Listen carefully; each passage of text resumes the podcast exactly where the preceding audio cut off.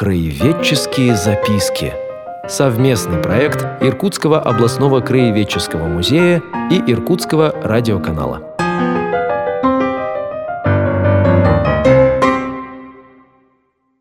Добрый день, уважаемые радиослушатели. В эфире программа «Краеведческие записки».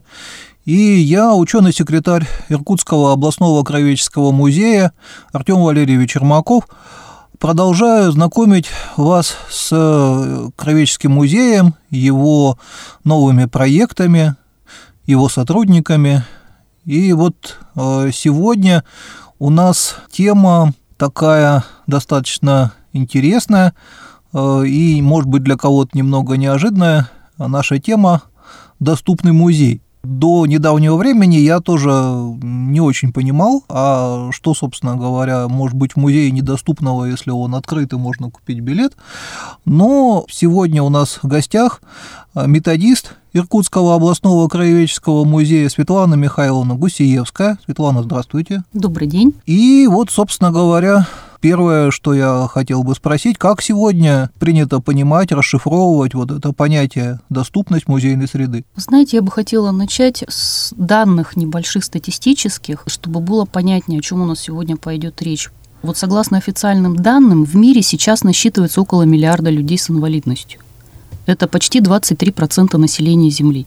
А в России э, людей с УВЗ 15 миллионов человек, то есть по существу это каждый десятый. Особые возможности здоровья. Это страшная статистика на самом деле. И вообще вот долгое время тема инвалидов в нашей стране, она просто замалчивалась, об этом стеснялись говорить. И никто даже не задумывался, что эти люди имеют, в общем, равные права со всеми, в том числе и право доступа к культурным ценностям. Поэтому тема доступности и инклюзии сейчас это очень актуальная тема. Инклюзия и доступность музея – это темы очень близкие, но все-таки они имеют свои нюансы. Что такое инклюзия вот в широком смысле слова? Инклюзия – это включение, включение в активную социальную жизнь всех категорий людей, независимо от их особенностей. И вот чтобы это включение состоялось, музей должен быть доступным. Что включает в себя доступность музея? Это понятие достаточно широкое и включает в себя несколько параметров. Естественно, физическая доступность, то есть возможность посетить музей, скажем, людям на инвалидных колясках. То есть это пандусы, это поручни, это кнопки вызова. Есть э, доступность экономическая. Но все прекрасно понимают, что люди с инвалидностью не самые богатые люди в нашей стране, и они должны иметь возможность э, попасть в музей, чтобы это было им по карману. Одна из самых важных моментов в доступности музея – это, конечно, доступность когнитивная. Чтобы в музее было интересно, людям ли с инвалидностью или просто обычным посетителям, им должно быть понятно, о чем идет речь, о чем эта выставка, о чем это занятие музейное – ну вот здесь уже можно было бы примеры привести, потому что как непонятно, все же написано русскими буквами. Я хочу заметить, что вот к нам в музей ходят э, люди с разными проблемами со здоровьем. Люди незрячие, люди глухие, люди с ментальными нарушениями. У них у всех разное восприятие материала. И под каждую группу наши экскурсии, наши занятия адаптируются чтобы они соответствовали словарному запасу той или иной группы, их особенностям восприятия, их памяти. Поэтому вот это и есть когнитивный такой момент. У нас нет просто экскурсия и все. У нас обязательно экскурсия адаптированная. Ну, в принципе, даже и взрослые, и детское это различаются. Конечно, конечно. Это вот такие общепринятые составляющие доступности. Я еще добавляю одну, э, я называю ее эмоциональной доступностью. Это вот очень важный, на мой взгляд, момент, когда люди с инвалидностью приходят в музей и чувствуют себя спокойно, защищенно, и у них возникает желание прийти в музей еще раз. А за счет чего же это возникает? Для того, чтобы люди с инвалидностью чувствовали себя комфортно в музее, необходимо, чтобы сотрудники музея понимали, как нужно правильно общаться с этой категорией посетителей и умели создавать им такие вот благоприятные условия. Светлана, вот вы, собственно говоря, координируете в нашем музее деятельность э, сотрудников как раз по этому вопросу. Как вас саму привело в эту тему? Как это все началось? Я с людьми с инвалидностью работаю уже пять лет. Свой путь я начинала в другом музее. И, собственно, там был просто отдел по развитию музея. И тема инвалидов это была просто одна из э, тем нашего отдела. Да, к нам ходили инвалиды время от времени, мы их приглашали или они к нам просились, но это было так очень эпизодически, раз в год, раз в полгода. Системы никакой не было. А, это был шестнадцатый год, и вообще вот тема инклюзии в шестнадцатом году, она как-то резко рванула, и все вот это висело в воздухе, идеи, какие-то появляться стали проекты в музеях, где-то удачные, где-то менее удачные, все об этом говорили, мы тоже об этом говорили, но не хватало какого-то такого толчка, чтобы заняться конкретно вот этой темой. И как мне кажется, ну вот для меня лично толчком таким послужил визит в наш музей мамы. Она председатель общества родителей детей с расстройством аутистического спектра. Она пришла к нам в музей, пришла со своей дочкой, которая вот у нее тоже с особенностями, и сказала, возьмите нас, пожалуйста. Мы хотим ходить к вам в музей. Мы знаем, что мы очень тяжелые, очень трудные, э, очень необычные. Может быть, вы от нас откажетесь, мы вам не понравимся, но мы очень хотим. Возьмите нас. И это был такой вот отчаянный крик о помощи, после которого мы поняли, что нужно заниматься этим вплотную. Вот, собственно, с этого все и началось. И очень нелегкий был, прямо скажем, путь, потому что помимо финансовых каких-то сложностей, мы сталкивались с непониманием, в том числе и с непониманием коллег, которые говорили, а зачем, скажем, слепым ходить, смотреть на картины? Или зачем детям с синдромом Дауна, в принципе, ходить в музей? Они же ничего не соображают. И что же вы отвечали? Вы знаете, мы не то, что мы отвечали, глупо, наверное, стоять и спорить, мы просто работали. И своей работой показывали, что, в общем, и слепые могут видеть картины, и дети с какими-то ментальными нарушениями очень внимательно слушают, отвечают на вопросы, интересуются. Даже на вопросы? Конечно. Это очень интересно. Сейчас мы прервемся для анонса других музейных мероприятий, а потом продолжим наш разговор.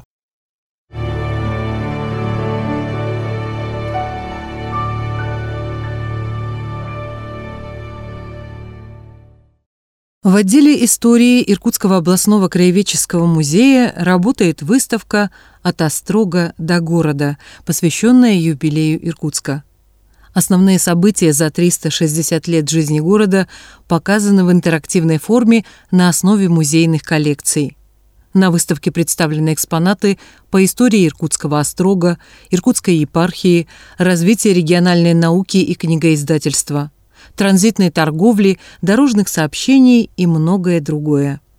Адрес отдела истории – улица Карла Маркса, 2. Телефон 333 449. Режим работы музея с 10 до 19 часов ежедневно, кроме понедельника. Напоминаем о необходимости соблюдения масочного режима и социальной дистанции при посещении музея.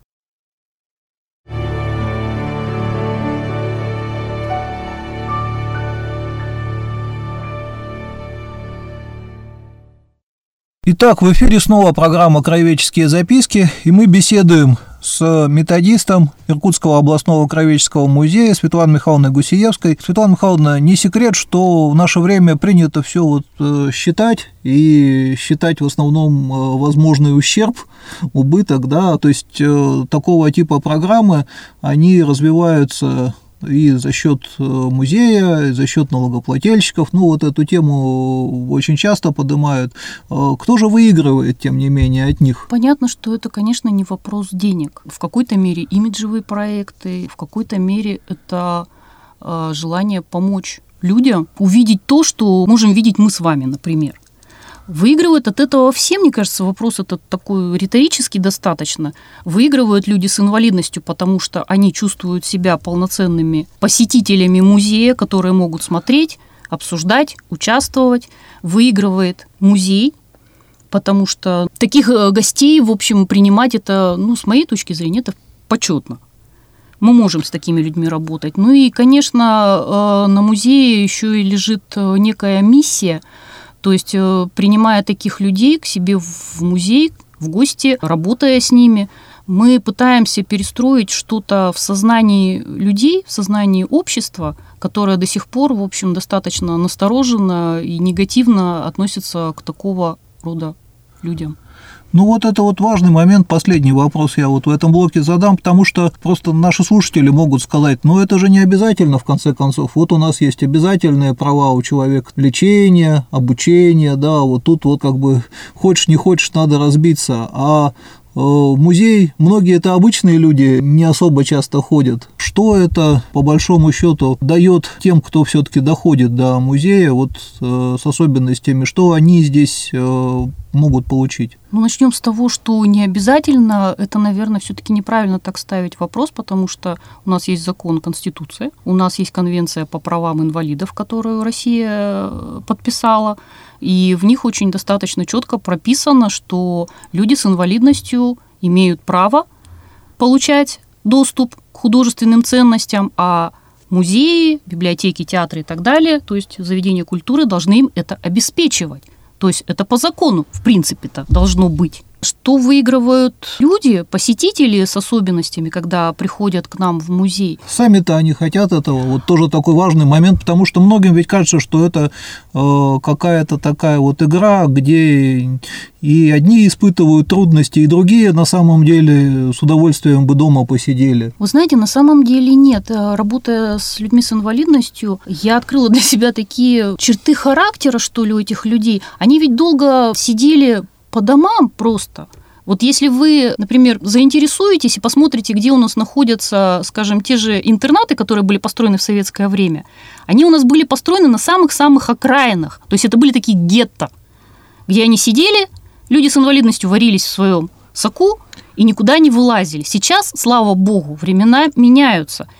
И сейчас эти люди, во-первых, им интересно. Им интересно все.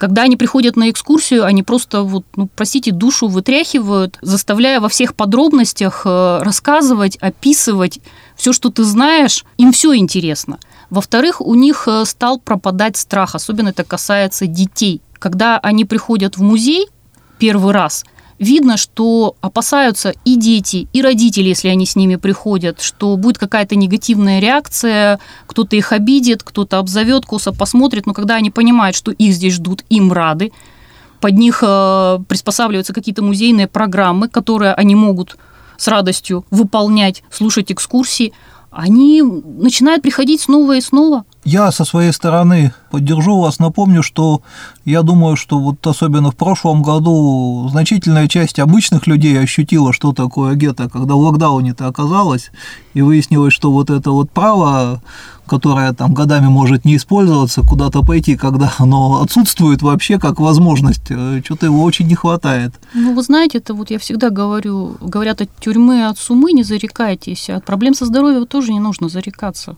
Каждый может оказаться на их месте месте. Тогда э, давайте все-таки вот от теоретических вопросов перейдем к тем конкретным проектам, что наш музей Иркутский областной краеведческий уже делает, уже успел сделать вот э, в области организации доступной среды.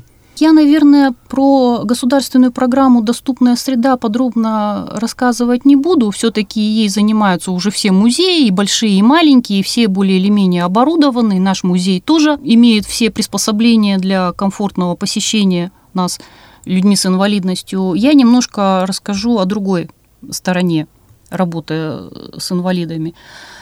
А, помимо того, что я вот упоминала, что у нас есть экскурсии адаптированные, постоянные, по постоянной экспозиции, есть музейные занятия, у нас в музее уже третий год существует программа, она называется «Музейный факультатив».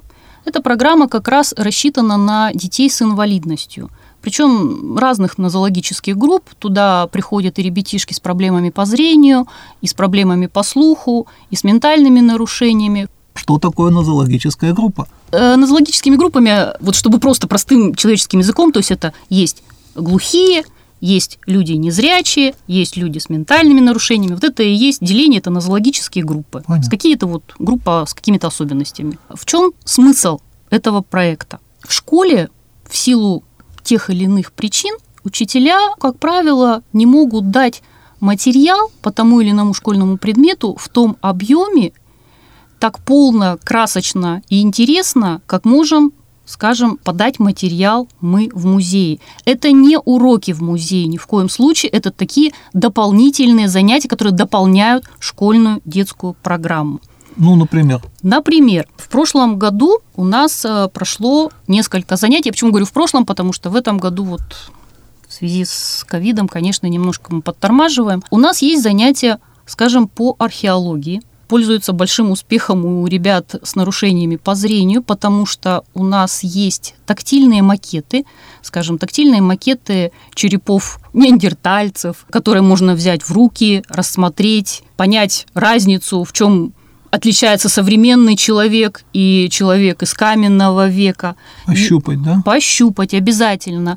Э, есть какие-то тактильные предметы, которые объясняют, там, например, что такое наконечник каменный или каменный топор, или как э, первобытные люди добывали огонь. У нас э, было занятие по этнографии, которое проходило в нашей музейной студии на выставке фотографа Дмитрия Житова. Выставка была посвящена Индии. Помимо самого автора на ней присутствовал индиец, который живет уже давно у нас в Иркутске, он хорошо говорит по-русски, он рассказывал детям о обычаях, об э, каких-то бытовых таких моментах, которые в его родной стране. Все это сопровождалось музыкой, запахами. Э, были даже угощения индийские. Был мастер-класс по наматыванию на себя сари, музыка индийская. Вот это все в купе. Ну да, Дмитрий Житов, он у нас тоже был э, здесь в студии весной, э, представлял одну своих французских э, выставок, теперь уже у него всегда вот задействуются все органы чувств. В этом смысле, конечно, очень удобные проекты. Да, у нас был еще один очень интересный проект, музыкальный урок музыки, занятие по музыке. Его проводил известный наш музыкант Вячеслав Танкин помимо вот экскурсии по выставке музыкальных инструментов, э, ребятишки в руках и гитары держали, настоящие рокерские, и на барабанной установке играли. Так у нас проходят эти занятия. Большое спасибо. Сейчас мы опять прервемся на анонс одного из музейных мероприятий, а потом э, будет окончание нашей программы.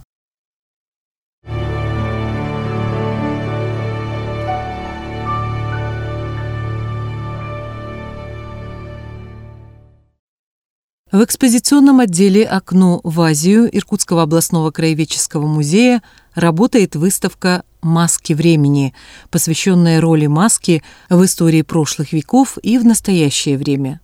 На выставке представлены экспонаты из фондов Иркутского областного краеведческого музея, театров и других организаций Иркутска и Иркутской области, а также из частных коллекций. Маска – интересный предмет, который имеет множество видов и модификаций. В некоторых профессиях или в опасных ситуациях она является предметом первой необходимости, но также может выступать ярким элементом развлекательной культуры.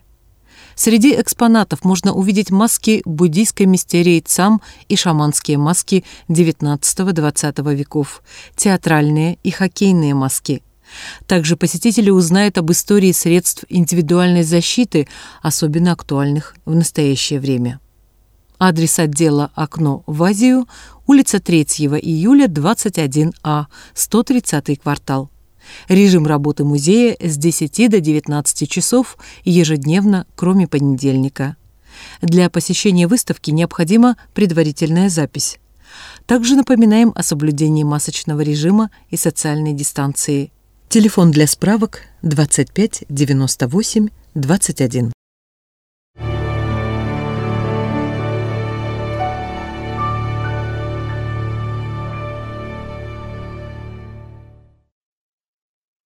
И в эфире снова программа «Кровеческие записки». Методист Иркутского областного кровеческого музея Светлана Михайловна Гусиевская вот рассказывает, как мы в музее с недавних пор строим доступную среду.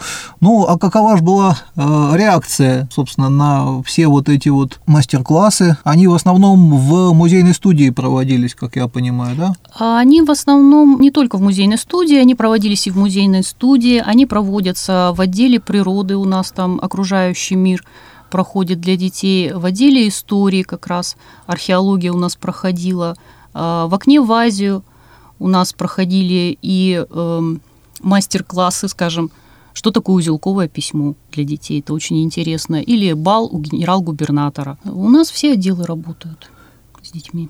Просто каким образом организованные группы, я думаю, э, сами находят дорогу, да? А вот, как вы в самом начале рассказывали, если нас вдруг сейчас слушают родители такого ребенка с особенностями или взрослый человек почувствовал желание, необходимость э, прийти в музей на какое-то специализированное мероприятие, как ему это лучше сделать, как об этом можно договориться? Ему нужно позвонить в наш музей, в методический отдел – Э, телефон наш 50 64 20. Я с удовольствием поговорю, мы обсудим, что бы он хотел увидеть, договоримся о дате и добро пожаловать к нам.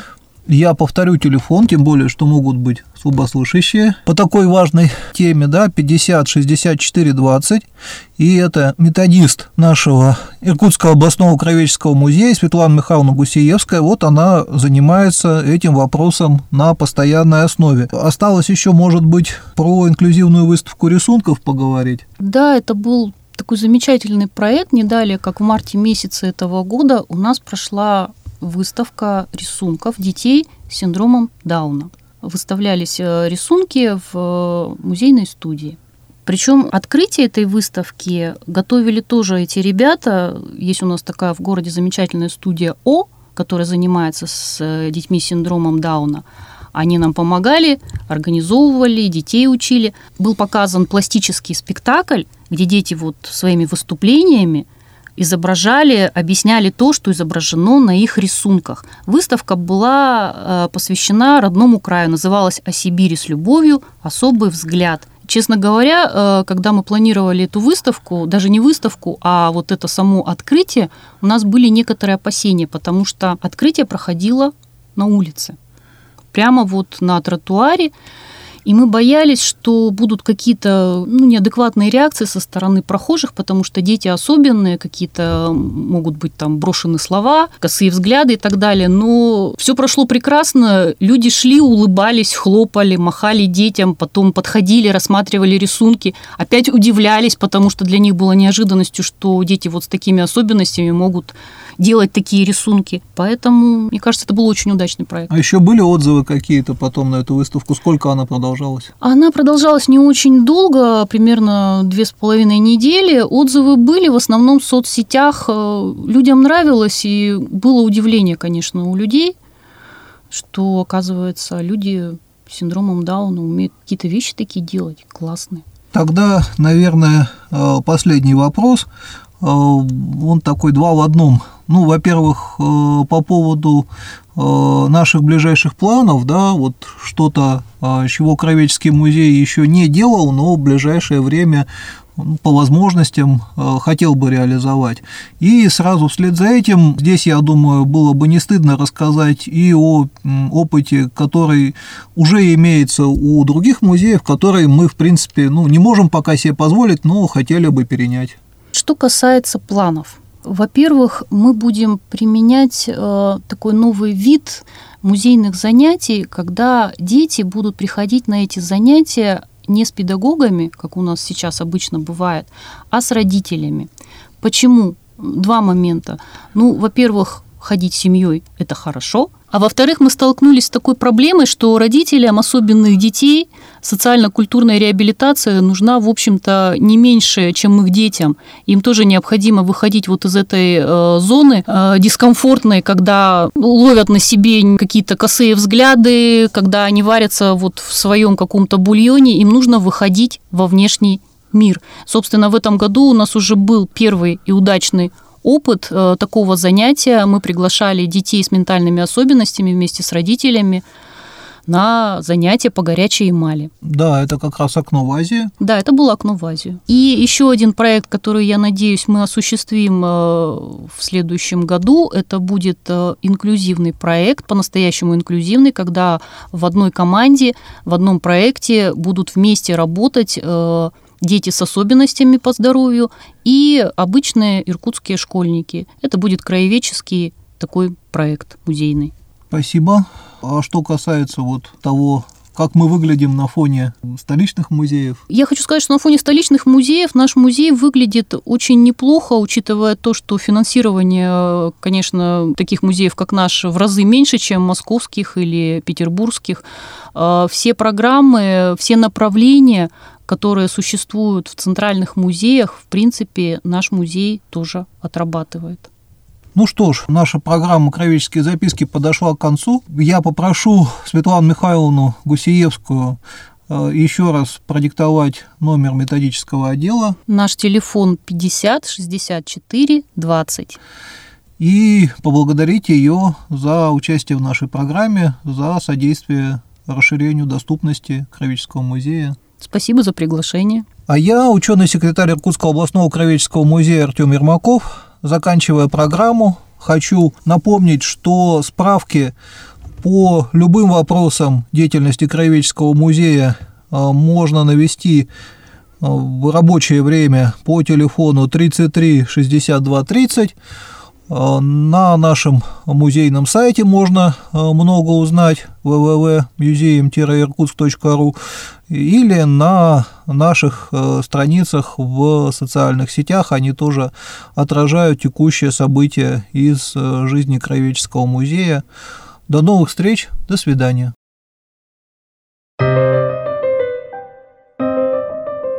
Краеведческие записки. Совместный проект Иркутского областного краеведческого музея и Иркутского радиоканала.